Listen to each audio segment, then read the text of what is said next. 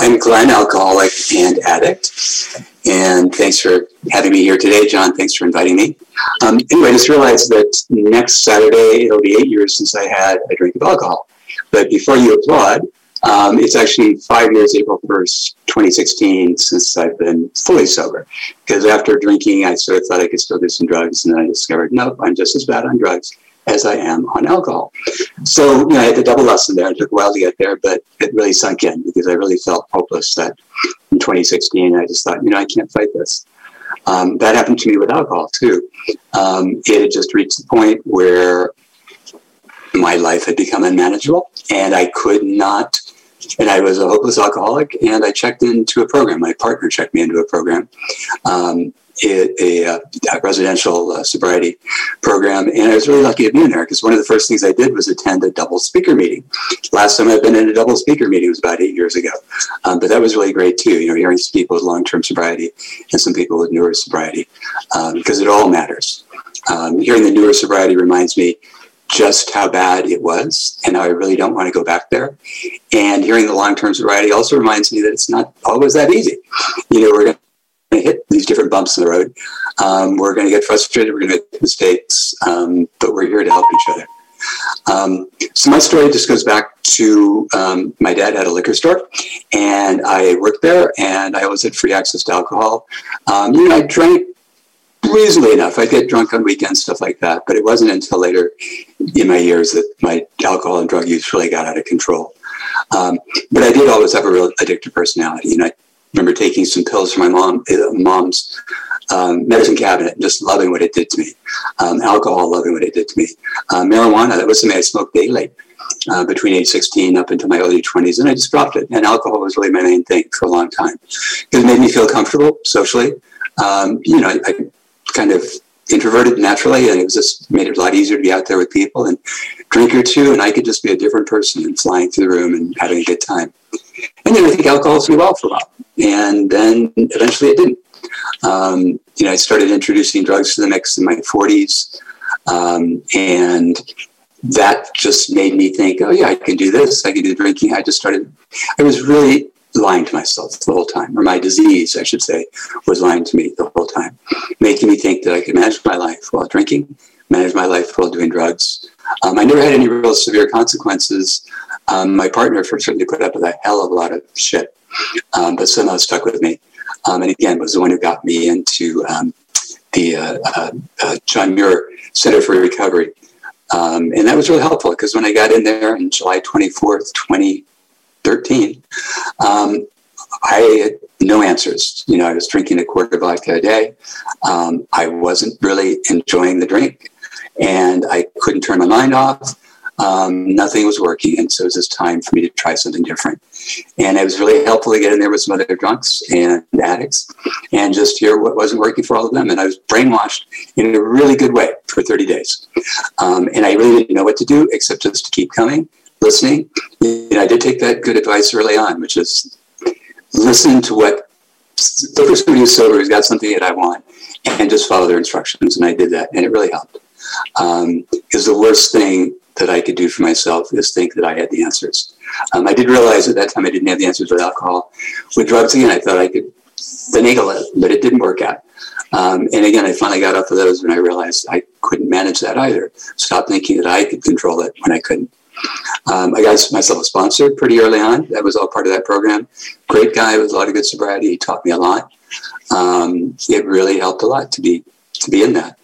Um, then I started going to meetings regularly um, and began to realize the value of going to meetings and meeting different people, hearing the message again and again in all these different ways. Um, I said, I did share in a meeting that I thought I could do drugs, and a lot of people looked at me like, well, we'll see. And of course, they were right.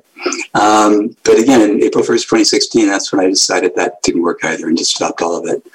Um, I also, it wasn't working at that time. About five months later, you know, I put my ass into getting a new job and found what is probably the best job of my life. So, you know, I was really lucky that way too.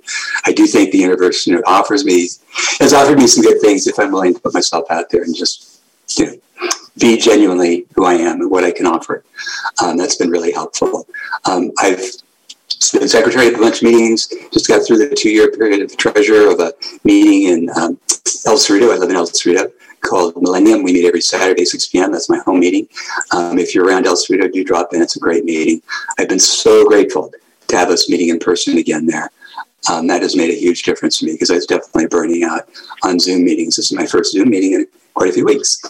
Um, and again, I can just go in a meeting, I can listen to what people have to say, I can just soak that up, um, and I can share what I'm feeling, what I'm doing. I think that's one of the huge benefits of this program is that we can really share what's going on in our life and do it on a level that you really can't do anywhere else.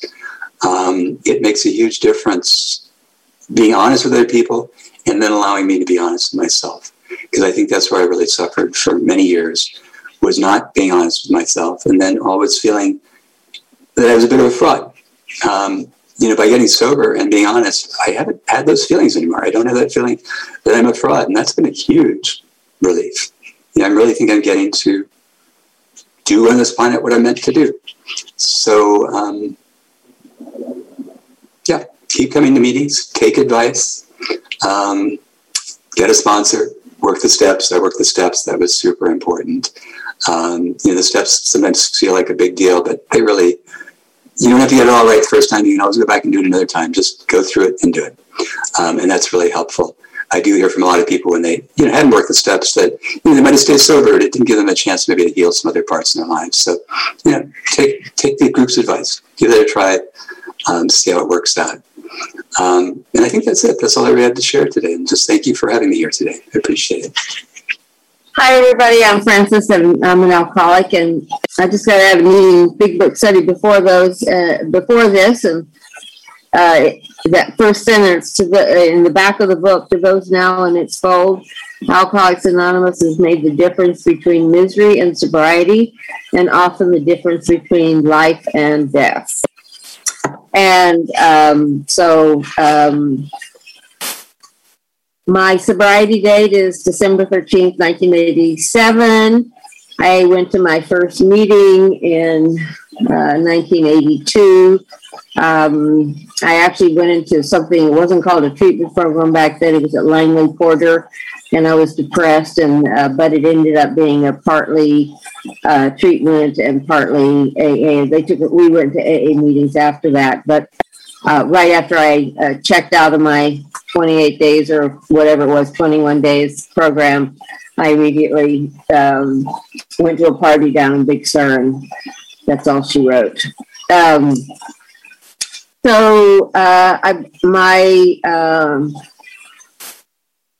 I'm the oldest of five. I'm the oldest grandchild of 31. So I had a lot of responsibilities growing up. I never felt I had a childhood.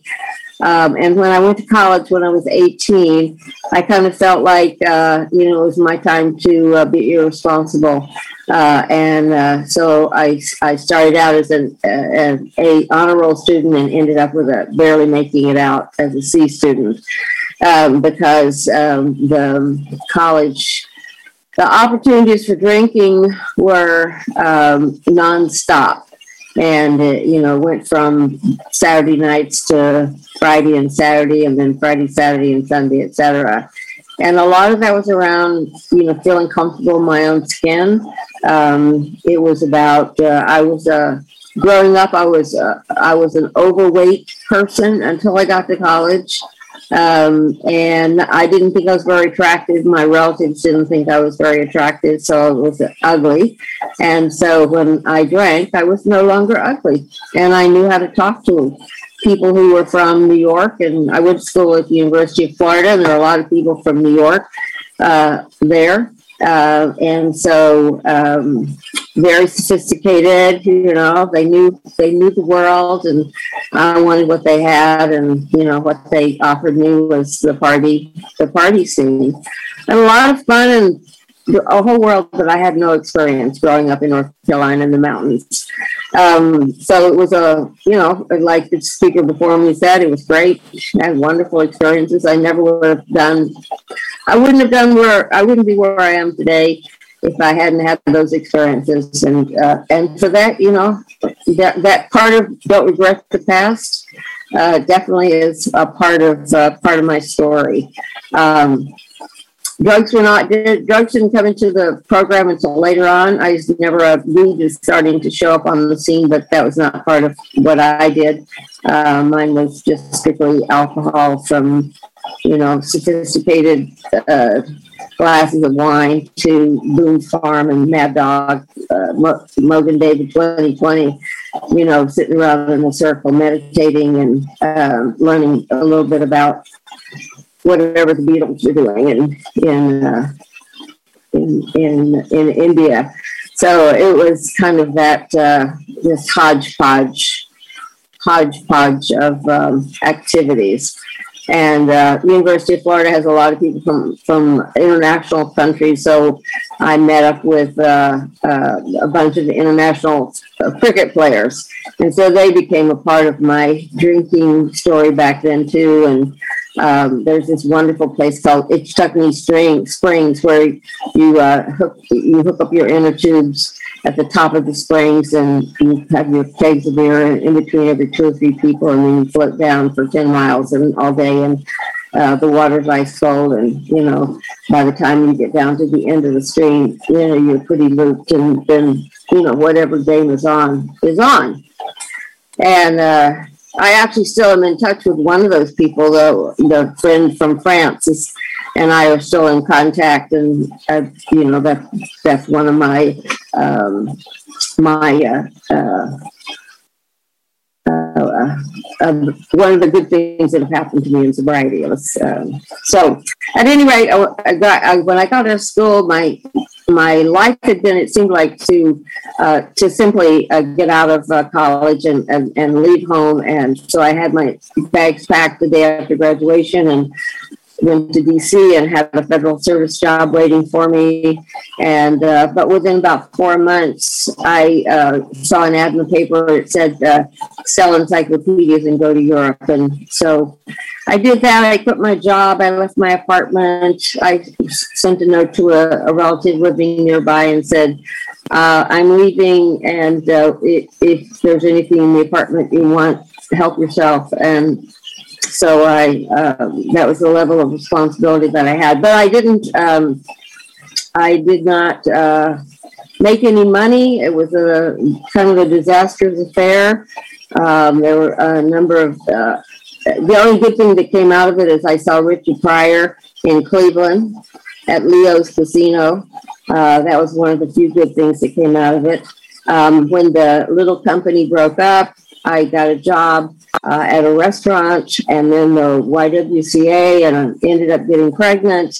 And Ohio is very conservative. You couldn't get birth control and uh, you couldn't, uh, there was no, there was no, basically no help there for it. So I ended up going back to Baltimore where I had more relatives um, and, uh, and having a child and giving them up for adoption because I was a pretty, uh, one thing that's, that I realized in sobriety is how immature uh, I was. Um, I had no idea of how to take care of things. So I went back to Baltimore and got involved in uh, uh, theater, underground theater, and uh, marketing research and politics, and uh, a lot of a lot of wine and um, a lot of wine. I, and there were definitely marijuana was around, but that didn't, that really wasn't a part of my story. So that was, my son was born in 1969. Uh, it was uh, in the spirit of the times. Nobody ever talked about anything. Um, so it was just one of those things where you, whenever a feeling came up, you, you drank to put it down. So that's what I did. And uh, in seven, 1971, I met a guy. He was sitting on a on uh, one of those uh, porches. Baltimore had all these row houses, and uh, he was singing, and I decided that I was in love, and that, uh, and he said he was coming to California as soon as he graduated uh, from uh, at Durham and Duke at Duke, and so I left the job that I had there and joined him down in Durham, and you know we came out to California, picked up a couple of hitchhikers on the way, and um, and here we were in down in Brawley, California, uh, working at a. He was working at a farm workers health clinic, and I was working for the for the Chamber of Commerce, two two organizations that were a little bit in conflict. So um, the uh, there was a lot of uh, uh, sangria, and uh, that was that was kind of the wine. The, that was kind of the drinking that was going on then. And uh, I guess right before North Carolina, hallucinogens had become good. Uh, pardon me if anybody's uh, opposed to it, but drugs are a big part of my story. And and I'm grateful to it because if I hadn't gotten into the level of drugs that I'd gotten into, I would I wouldn't be here today, and I wouldn't have the life I have. So anyway, hallucinogens in North Carolina carried out to California, lots of uh, doing acid in the desert, and um, and that was fun too until it wasn't. Uh, my my the guy that I fell in love with, uh, and and uh, he said I made him marry me. I, I don't really see how how how you can make somebody do it. But at any rate, he was very he was very promiscuous, and he really liked all the uh, open sex stuff that was going on then. So we got kind of involved in that, and that was not my scene, but I felt like I needed to be supportive, and so uh, so that was part of this part of uh, uh, uh the beginning of the end of that story. Um, uh, in the meantime, he'd had two children he left behind in Chicago, and they came out to to live with us. I mean, it was more complicated story than that. Their mother had died, and they were living with grandmother. So two girls came out to live with us when they were seven and eight. And I thought, well, I've given up my son. I can uh, maybe help raise these two girls. Um, you know, no problem, right? Just instant motherhood. They're um, they're African American, so um, uh, the complexity of that didn't occur to me, and it wasn't an issue until they became teenagers. Um, until they became teenagers and they started having all those that teenage angst and uh, all the hormones that come with that. So, um, yeah, and that was at the time when, uh, after the relationship split up, drugs became uh, a big part of the story. I've been introduced to speed and um, I guess Alison had kind of gone out at that time because uh, you know once you, once you have a bad trip, you don't kind of don't want to ever go there. I didn't want to ever go there again. Um, but um, but speed and then cocaine kind of came in. I moved up to Mendocino right after we split up, and the girls came up to live with me up there uh, to Point Arena, or right outside of Point Arena, uh, off of uh, uh, Manchester the Manchester Road, and we lived there for a year, and that was a lot of fun too. But it, it was uh, closing down the bars every night, you know, doing tai chi in the nude and at the top of the hill, and farming, and uh, you know, lots of uh, lots of vegetarianism and hot tubs, and uh, there was a drought that year in 1975, and so we were digging out the, the spring, and everybody got uh, poison oak up to their yin yang, and um, so, but there was a lot of good stuff that was there, and uh, it was definitely you know another experience like my meeting all those New Yorkers when I was in college. It was meeting people who were living an alternate lifestyle, and you know I was wide open to learning as much as I can, and uh, and being there, and drugs and alcohol were part of the package and I did a lot of stupid things. You know, there were a few guys that I had crushes on, and I was, I don't know if I, I actually stalked them because I don't know if they ever knew I was following them around or going to outside of where they lived, uh, you know, in the middle of the night. But uh, I, I, wasn't as bad as, you know, falling off their roofs like a, uh, another friend of mine was. But what I did was bad enough. Um, and and yet one of those guys I ended up coming to San Francisco with and uh, and I I was totally tongue tied. I could not speak a word to him, even though I had this mad passion, crazy crazy feelings for him. I don't know whatever happened to him, but you know I remember those feelings. You know what happens in the hot tub. You know, you know can uh, can alter your perception of life at least for the moment. Uh, so uh, the girls ended up, uh, one of the girls is a diabetic and she got very sick. And so we moved back to the city. And, you know, it was a kind of, I got a job in advertising and, um, and, and that is an industry where there's a lot of drinking, there was a lot of drugs. And um, so it kind of, uh, what am I doing here? Uh, there was there was a lot of um, I, when I was in Mendocino and Point, that's when I felt like I changed. Uh, the joke was I changed from a cucumber to a pickle. Uh, you know, because we we drank every night. You know, we drank every night. We did drugs during the daytime. You know, we did some pretty holistic kinds of things, and there was a lot of uh, a lot of learning up there, but we really really didn't. Um, uh, it did couldn't process because there's too much other stuff going on. But anyway, advertising uh, that job started in 1976, and uh, it it progressed. One of my stepdaughters left when she in 1979. She just decided that uh, my kind of parenting wasn't good for her. She was not quite 16. Uh, she went. She left and she got pregnant uh, and uh, it, you know, that's another story. Uh, but the younger one stayed with me. She had had a, a lot of, uh, I think she was called diagnosed as a borderline person, and you know, an immature person like me was not was totally unable to give her the kind of nourishment that she wants. Although I could do the, I got her into therapy and groups and camps and things like that, but there was that emotional component that uh, I didn't know that I had growing up, and so she didn't get that either. And during that time, um, somehow, some one of these, it was where everybody went to parties and uh, went to the parties, and uh, I met somebody who introduced me to freebasing, and then uh, freebasing uh, helped me uh, from 80 to the 85 really kind of helped me get to my bottom. So, uh, and I read the book that said how addictive it was, and I said, oh, not me. It's not going to affect me.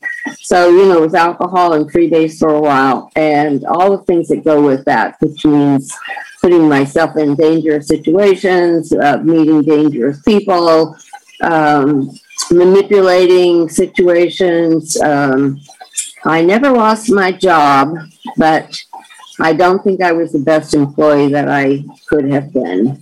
Um, the two hour lunch thing had stopped by that time. So it really was all the partying we did was at night. And um, so, uh, so there were a few times where I didn't uh, come in. And if you anybody questioned me about my drinking and using, you know, I would really shun them. I would never speak to them. I never allowed anybody to ask any questions about it.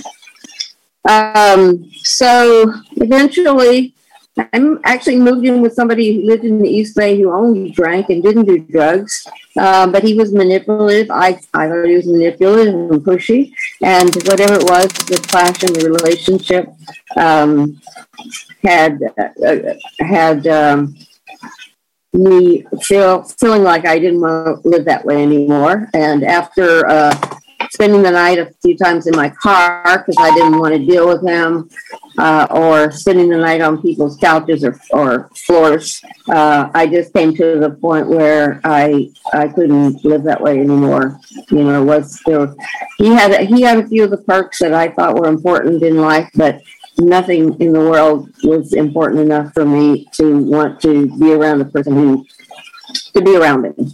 So uh, I had uh, in my treatment program that I had mentioned, which was in 1982, uh, I had learned about AA, and um, so I ended up calling the hotline, and uh, and they sent me to a meeting on a Thursday night, a beginners meeting at El Cerrito Fellowship.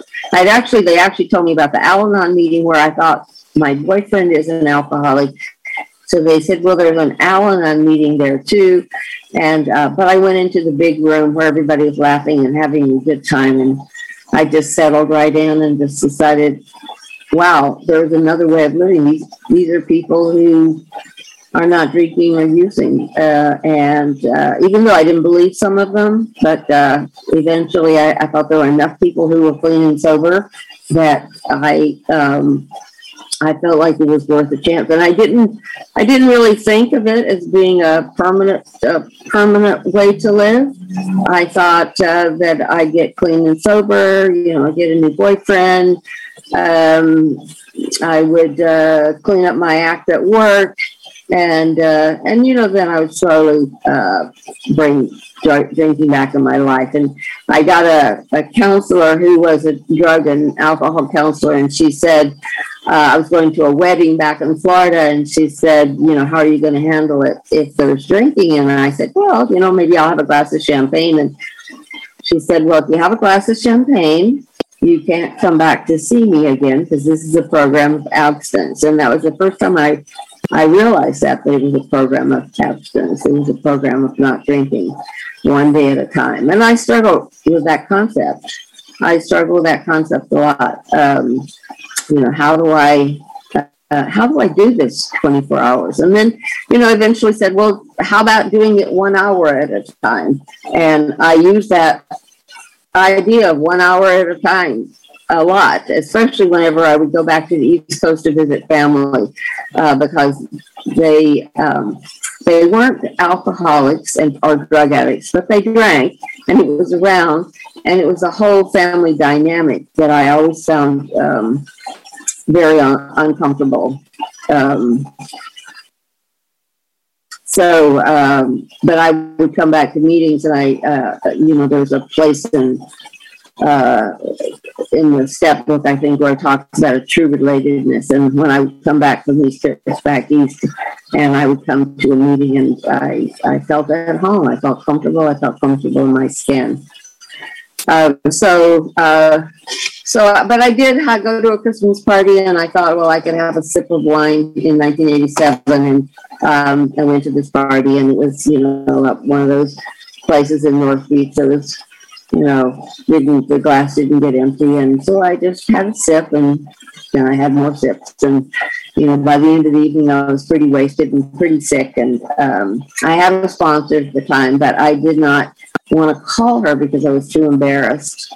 And so I called somebody else that had given me a phone number. You know everybody gives you their phone numbers, and I kept some of them. And um, not that I'd ever called any of them before, but I called this one person, and uh, she it was about two in the morning, and I don't know why I felt comfortable calling her, but she was there for me and talked to me for a couple of hours and talked me into getting back to a meeting, and then calling the woman who was my sponsor and and telling her about it and uh, so then, uh, so that's my new sobriety date is December 13th, 1987. Um, my most of the fellowship work I've done has been in El Cerrito Fellowship. Uh, I have other meetings that I go to. I work downtown Oakland. After a while, I left advertising and moved over to uh, the corporate side, as they say.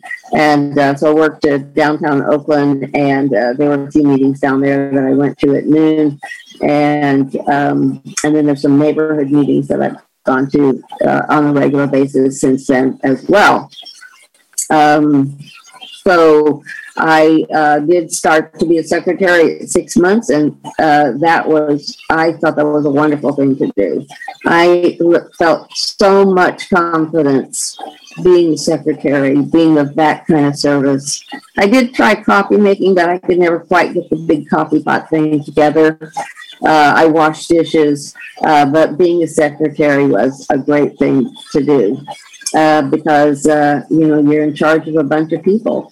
Uh, I did have a service sponsor, and she told me that I was supposed to tell people that they had talked too long. And I really got upset with that because how can you tell somebody, I'm only six months sober, how can I tell somebody that's been around for years that they're talking too long? That this is a big meeting, right? And everybody needs a chance to share. And that was her thing. And uh, she came up to me and she said that when I was being secretary. So, but I got over it. We're still, we're not friends. I, uh, I, I still smart from her telling me that. Uh, she also told me about jaywalking, is that I was not supposed to jaywalk. And uh, it took me years to find that in the book about jaywalking. Uh, she was, uh, she said, you know, I never followed a rule in my life, and uh, this book, and this book is full of reasonable rules and guidelines, like don't jaywalk. And and that was also had a hard time for me because it took me a long time to understand about all the suggestions that are in the program. Uh, step two says um, uh, to believe there's a power greater than yourself. And I um, I'd always been around church people. You know, my grandfather was a minister. I had people who were deacons in the church, and I always participated. Um, but it never, nothing took. Nothing really took, and so um, it took me a while to work on that part about higher power, and you know, the the, the program talked about God a lot and um, God is such a tainted word for me. So, but higher power, I could work on. I could work. I could use the um, the group of drunks, um, good orderly direction. I even liked the doorknob because the doorknob meant that you could open the door to a whole new world of possibilities. So, I was able to experience that part of the program that meant that I didn't have to know how to do everything. Um, and that there was a higher power that I'm exactly my my the woman who was my sponsor was telling me you're exactly in the right place, you know, you know, because uh, I would feel like I was screwing up all the time, and she says, "No, you're right where you need to be." And I came to understand that that's part of step two. And then when I came to step three about turning my will and my life over to God, you know, I have those usual trepidations that um, uh, does that mean I'm supposed to be a missionary? Does that mean I'm supposed to give up all my worldly possessions? I really did. It just occurred to me how do how do I uh, turn my will and my life over to God? And um, at any rate, I worked through that.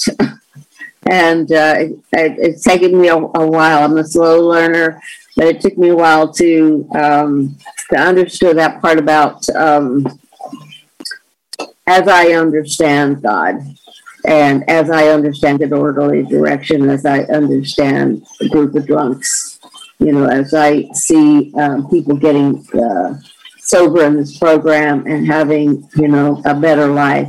That, that became my step three. Um, step four was uh, an interesting process. The first woman who took me to an AA meeting, she actually said, "You need to do a step four and put all your, um, you know, the error of your ways down on paper." And uh, and so we didn't do any other preparatory work, and I just kind of spewed everything out and didn't do any of the rest of the steps about, you know, what's my part and um, and uh, who, what does it affect? it was just basically putting all those secrets uh, out on the table to somebody that even though she was a perfect person um, she didn't judge me when i said all those things and it was it was felt so good uh, i had never talked about the son i'd given up for adoption and it was just good to put all those secrets out on the table you know all those uh, bad relationships and um, you know all the things that I had done that I was very ashamed of, and um, and all the things that I hadn't done because I was afraid I would fail at. So that was the first time I started to put them down. But eventually, I did do a regular fourth step where I did uh, uh, learn what it affected. It took me a long time to understand what my part was. Uh, in fact, with the guy I married, came out to California with, um, his the oldest daughter um, got very sick. She she made some interesting choices, not drugs and alcohol, but they got her into a lot of trouble, and she ended up getting very sick. And so I needed to spend time with him and her and uh, so I did a, a I did a, another fourth and fifth step uh, to talk about um, that whole situation. And only then was able to see what. ¿Quién está detrás del intento de destitución del gobernador? Los mismos republicanos que se negaron a aceptar el resultado de las elecciones presidenciales y que aplaudieron las crueles políticas fronterizas de Trump han apoyado el seguir a los inmigrantes con microchips y compararon a los indocumentados con animales. Ahora quieren tomar el control de nuestro estado. Tenemos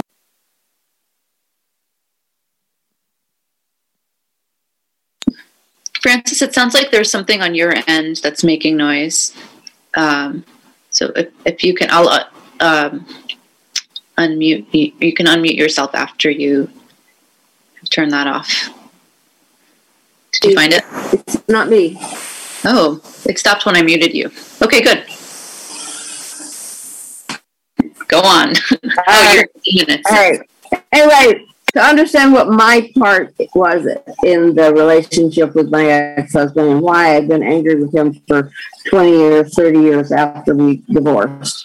Uh, so that was a very interesting process. And, you know, I wish I had, uh, I had begun to understand what my part of things was earlier. Uh, but it takes what it takes. And I, once I figured that out, uh, you know, it, it, uh, it was just like another layer of, uh, in somewhere in the literature talks about peeling the onion and um, the, the, process of, uh, it's not a process of self-improvement, it's a process of self-discovery. And um, so that was another big part of that discovery about what my part was and that I wasn't a victim. And uh, despite stuff that had happened early when I in my childhood, uh, it didn't mean that I was damaged goods, and you know all those kind of things started to come out in the process of the, of the fourth and the fifth step. Um, I've done more than you know. I did that early one, early in sobriety. I uh, had done one maybe when I was ten years in, and then I didn't do another one until, until my thirtieth year. And each time, you know, I've begun to to see more uh, about who I am and you know what my part is in the world and um, about uh, you know I don't know that I've had any great spiritual awakenings.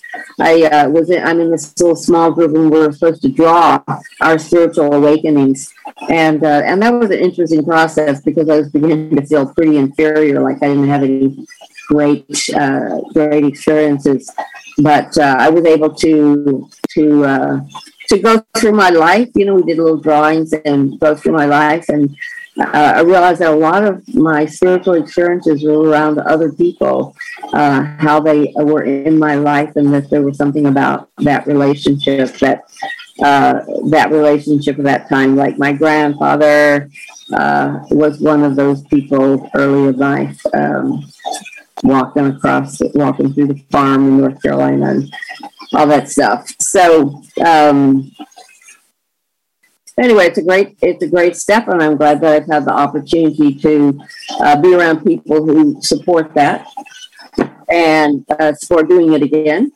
Um, uh, the sixth and seventh step, you know, I'm always feel like I'm in the sixth and seventh step about um, try to be ready.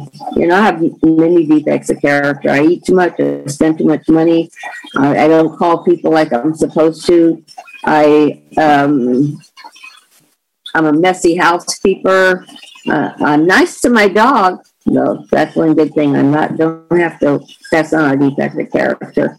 Um, that was a boyfriend early in sobriety gave me a dog, and now I'm in my second dog, and you can't imagine how I ever lived without a dog. So John doesn't like my dog because he says she smells, but I think he has a very sensitive nose. anyway, um, anyway, the six and seven step about removing my shortcomings. Um, and making a list of people I'd harmed. As part of the eighth step, I put the son child I given up for adoption, as well as my two stepdaughters. They were on my list, and I registered as a birth mother in, in the eighth step, and then uh, was able to, um, through an interesting series of connections, uh, he called me and said he wanted to meet me, and so I was invited to his college graduation and then we so that was 30 years ago and or 29 years ago something like that. And we still have a relationship. It's not totally uh, as close as you know i hear other people talking about their kids but it's you know we're in touch. And he's going to go he lives back in baltimore and he is going to go see my sister who's in the hospital now 15 days later after her little accident and so, uh, you know, it's nice to have that connection. Um, the one stepdaughter passed away, and we were able to spend time together and make amends to her. And uh, her sister is uh, is uh, still here. She just had a birthday. She turned 50, 56.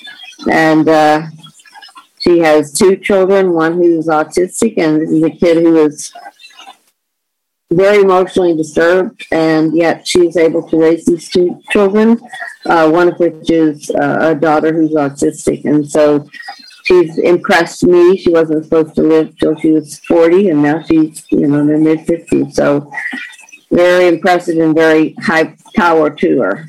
Um, there, I have a 10 step inventory list where I try to write down, you know, how, how my day has gone and what I'm grateful for.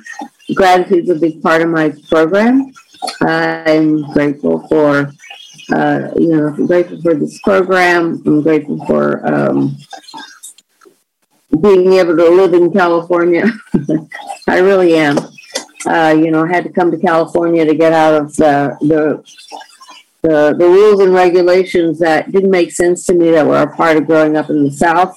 Um, but I and I live in California, and it, God knows it's not perfect, uh, but it's uh, it's an amazing place and get to meet amazing people in California as well as mostly in the program, which is where I spend most of my time. Uh, so it's a 10 step. I do have a regular prayer and meditation program.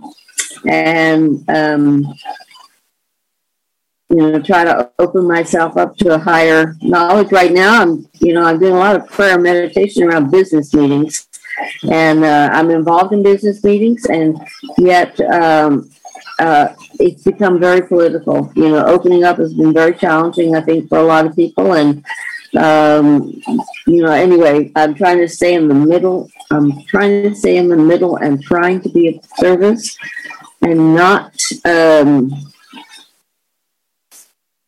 I don't feel like I'm taking sides, but I've been accused of betraying people, you know, on both sides of the situ- of a situation, and uh, so I, you know, I have to pray and meditate about it because try to find out the right thing to do and how can I be of service and not withdraw, which is what I'd like to do. You know, COVID was good for me because I'm a natural introvert, and you know, I was very happy being introverted, and yet I know it's not the best thing for me. Uh, I need to be around people. I need to have that, you know, I need to exchange oxygen and, and uh, ozone and whatever else is out there because I don't feel whole uh, without uh, the connections that I have with other people. Uh, so, uh, and 12,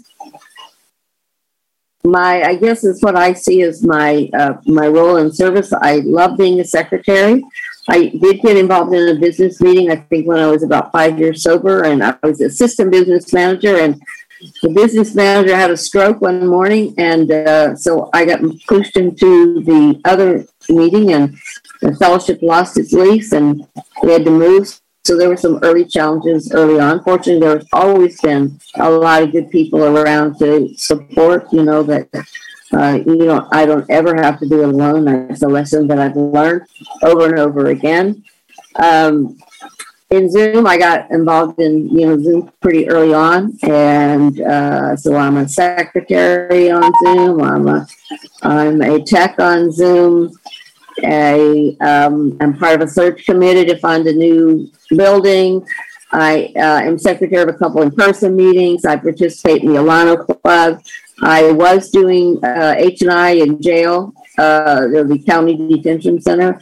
So, um, you know, I think reaching out and planting seeds to other people is always uh, uh,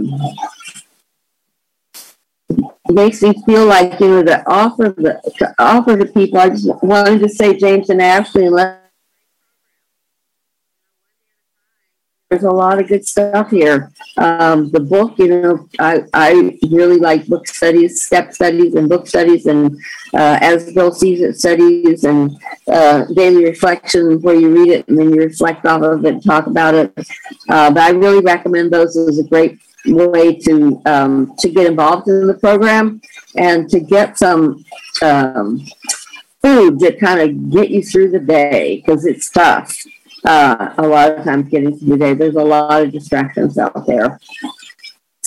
So uh, I don't know if I told any of the fun stories, but um, there were a bunch of fun stories out there, and um, and like I said, I don't regret the past. I mean, I don't regret the past in that there were a lot of good experiences that alcohol and drugs took me into. Um, uh, there are a lot of my behavior that I regret, and I wish I'd done things differently. Um, but again, I wouldn't be here today if it hadn't been for that journey. And I am trying to be on a journey every day to um, to be of, of the best service that I can be uh, to whoever asks for it. So that's all I got.